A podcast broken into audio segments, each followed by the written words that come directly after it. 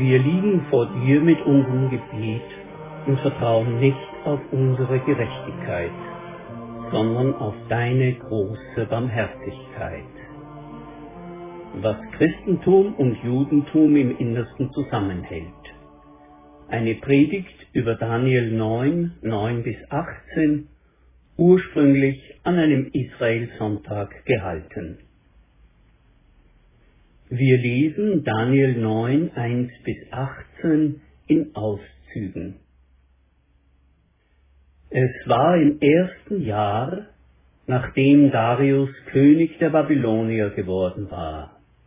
Darius war ein Sohn des Xerxes und gehörte zum Volk der Meder. In seinem ersten Regierungsjahr erforschte ich, Daniel, die Schriften.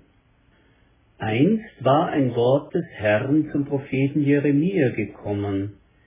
Jerusalem soll 70 Jahre lang verwüstet sein. Ich versuchte herauszufinden, was es mit dieser Zahl auf sich hatte. Ich wandte mich an Gott, den Herrn, um zu beten und zu bitten. Ich fastete, zog ein Trauergewand an und streute Asche auf mein Haupt ich betete zu meinem Gott, dem Herrn, bekannte meine Schuld und sagte, Ach Herr, du großer und furchterregender Gott, du stehst zu deinem Bund und schenkst denen Gnade, die dich lieben und deine Gebote einhalten. Wir haben Schuld auf uns geladen und uns aufgelehnt. Von deinen Geboten und Vorschriften sind wir abgewichen. Auf deine Knechte, die Propheten, haben wir nicht gehört. Ja, Herr, wir schämen uns, denn wir haben uns gegen dich gestellt. Der Herr, unser Gott, ist barmherzig und vergibt uns, obwohl wir uns gegen ihn aufgelehnt haben. Herr, du bist gerecht. Darum sei nicht mehr zornig, sei nicht mehr wütend auf deine Stadt, auf Jerusalem, deinen heiligen Berg. Wir haben Sünden begangen und unsere Väter haben Schuld auf sich geladen. So sind Jerusalem und dein Volk zum Gespött geworden für alle, die rings um uns wohnen. Und nun, unser Gott, hör das Gebet deines Knechtes und seine Bitte. Mein Gott, verschließe deine Ohren nicht. Mach deine Augen auf und sieh auf die Trümmer Jerusalems, sieh auf die Stadt, die dir gehört. Wir wenden uns mit unseren Bitten an dich, nicht weil wir gerecht gehandelt hätten, sondern im Vertrauen auf dein großes Erbarmen.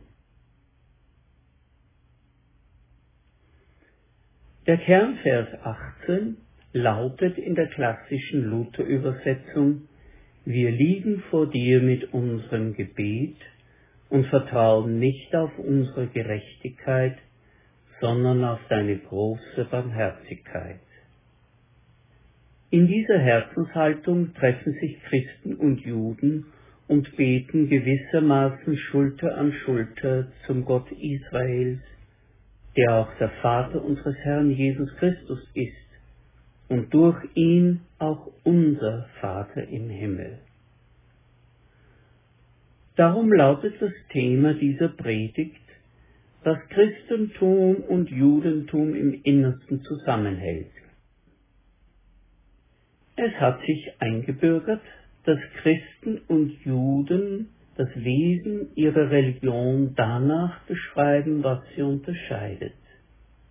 Natürlich bin auch ich nicht dafür, mit breitem Pinsel alle Unterschiede zu übermalen, aber es lohnt sich, immer wieder nach der gemeinsamen Wurzel zu graben. Im Gebet des Daniel ist das Eingeständnis des eigenen Scheiterns im Glauben durch nichts geschönt und abgemildert. Wir haben gesündigt und Unrecht getan, sind gottlos gewesen und abtrünnig geworden. Wir müssen uns alle heute schämen, dass wir uns an dir versündigt haben. Wir beteten auch nicht vor dem Herrn unseren Gott, so dass wir uns von unseren Sünden bekehrt und auf deine Wahrheit geachtet hätten. Aber mitten in diese schonungslose Abrechnung mit sich selbst fließt ein Wort ein, das der genetische Fingerabdruck des biblischen Glaubens ist. Bei dir, Herr, unserem Gott, ist Barmherzigkeit und Vergebung. Diese Einsicht wird zum Ausgangspunkt für die flehentliche Aussage, Vers 18. Wir liegen vor dir mit unserem Gebet und vertrauen nicht auf unsere Gerechtigkeit, sondern auf deine große Barmherzigkeit. Eine der verbreiteten Schablonen, durch die Christen das Judentum einordnen, ist die, dass Gott im Alten Testament ein Gott des Zorns ist, der Gerechtigkeit fordert und jedes Versagen und jeden Ungehorsam hart bestraft. Denkschablonen haben den Vorteil, dass man ein komplexes Thema schnell vereinfacht hat und in Schubladen ablegen kann. Das schafft Platz im Kopf, um sich mit anderen Dingen befassen zu können. Das hat für das praktische Leben auch Vorteile, weil man sich ja wirklich nicht mit jedem Thema bis ins Detail befassen muss und befassen kann.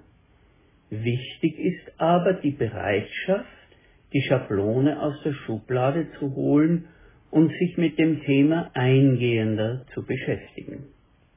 Denn Denkschablonen haben den Nachteil, dass sie zu falschen Pauschalurteilen führen, die den Weg zum wirklichen Verstehen verbauen.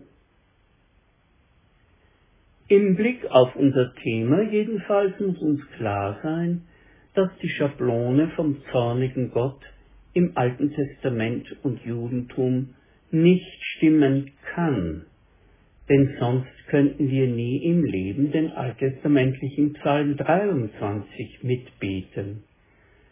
Der Herr ist mein Hirte, mir wird nichts mangeln. Er weidet mich auf einer grünen Aue und führet mich zum frischen Wasser.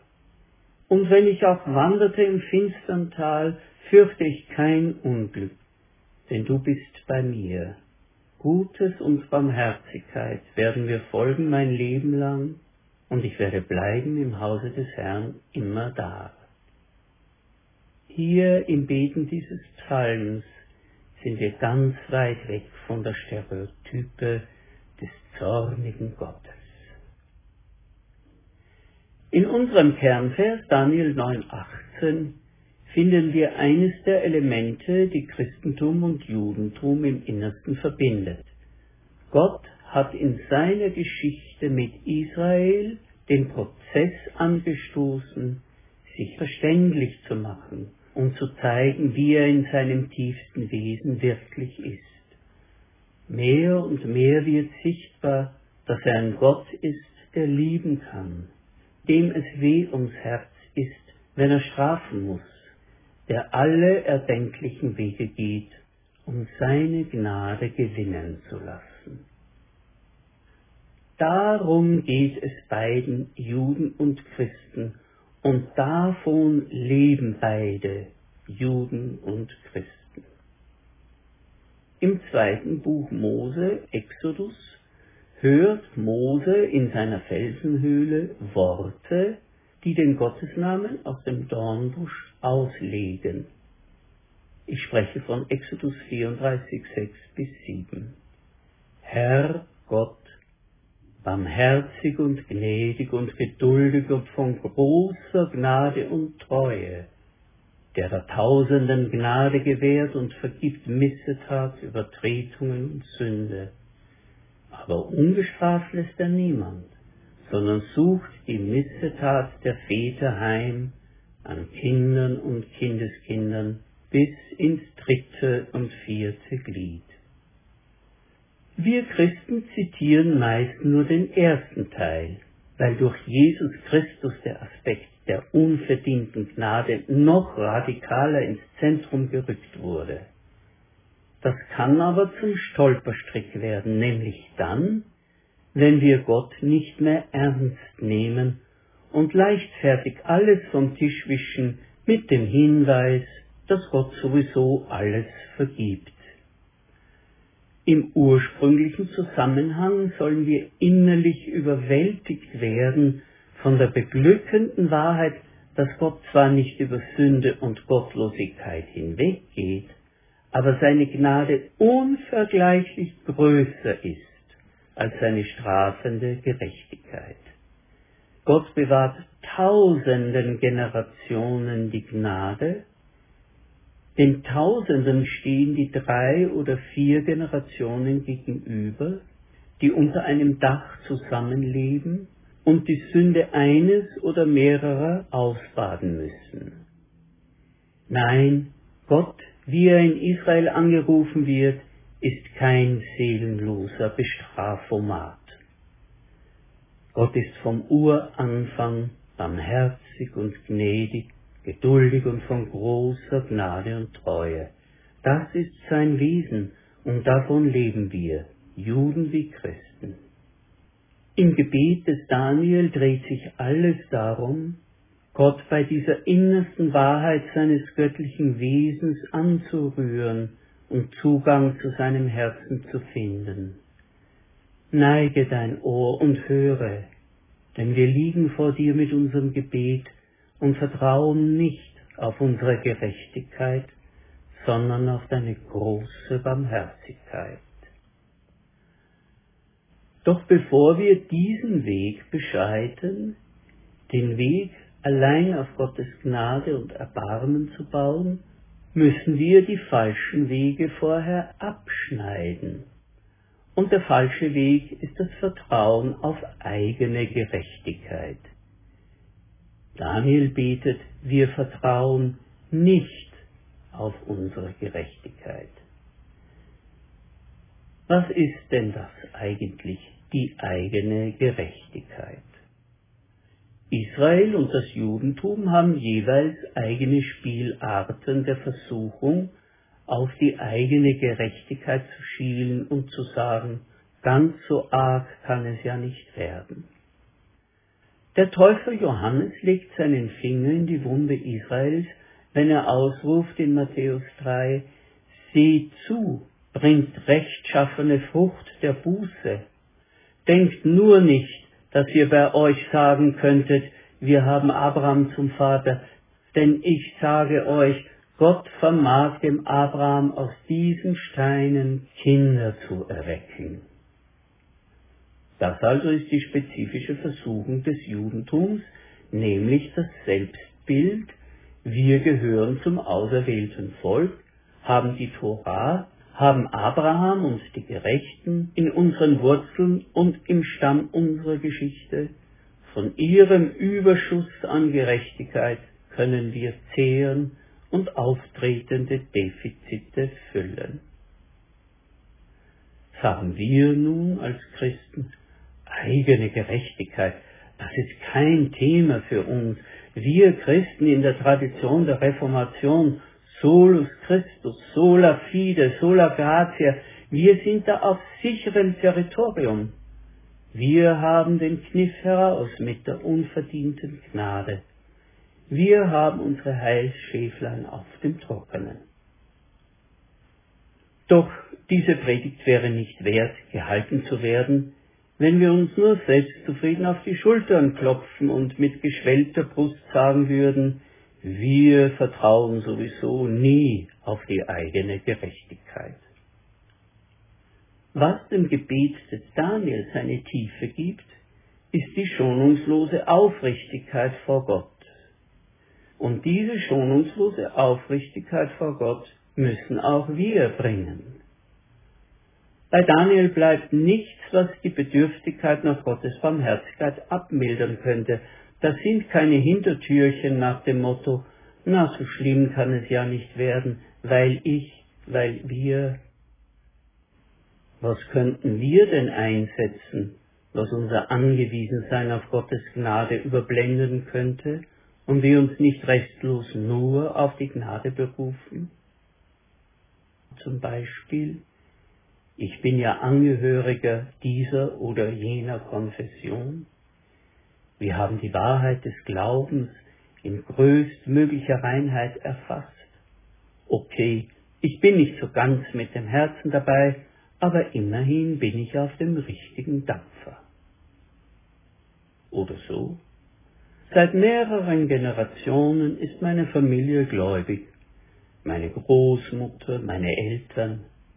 Ich gehe zwar nicht mehr zur Gemeinde, habe meine Mitgliedschaft dort noch geparkt, aber die Gläubigkeit meiner Vorfahren, da waren sogar Missionare und Pfarrer darunter, das muss doch auch für mich noch reichen. Ich habe irgendwie ein Anrecht darauf, mit den Geretteten durchzurutschen in die Ewigkeit. Oder vielleicht als letzter Vorschlag, ich habe zu Hause die gültige Polize für meine Heilsversicherung im Schrank stehen, meinen Taufschein. Okay, die Bibel im Regal ist verstaubt und ich nehme dies und jenes nicht so sklavisch genau. Aber Gott ist sowieso gnädig und tut niemandem weh. Das perfide an solcher verkappter eigener Gerechtigkeit ist, dass wir dann Gott und seine Barmherzigkeit nicht mehr mit ganzem Herzen suchen. Wenn jemand bekennt, er vertraue nur auf Gottes Gnade, und sich gleichzeitig damit beruhigt, dass es aus verschiedenen Gründen schon nicht so schlimm werden wird, der ist wie ein Patient auf Abmagerungskur. In der Klinik ist er brav die dargebotene Diät und danach schlüpft er hinaus und isst sich im Gasthaus satt. So etwa ist es, wenn wir nach Gottes Gnade greifen und dabei nicht bis in die Tiefe unsere ernste Bedürftigkeit in uns tragen. Gnade und Barmherzigkeit werden denen geschenkt, die sie von ganzem Herzen suchen und wissen, dass der Mensch davon und nur davon leben wird. Erneuern wir unsere Ernsthaftigkeit, uns nur an ihn zu hängen und uns nur an ihn zu binden. Lassen wir wie Daniel jeden Anteil von eigener Gerechtigkeit und verkappter Leichtfertigkeit durch Gottes Geist aufdecken und entlarven. Lasst uns ernst machen und mit ungeteiltem Herzen Gottes Barmherzigkeit in Jesus Christus suchen. Machen wir das Gebet Daniels zu unserem persönlichen Gebet ohne Ausflüchte und Hintertürchen. Wir liegen vor dir mit unserem Gebet und vertrauen nicht auf unsere Gerechtigkeit, sondern auf deine große Barmherzigkeit. Amen.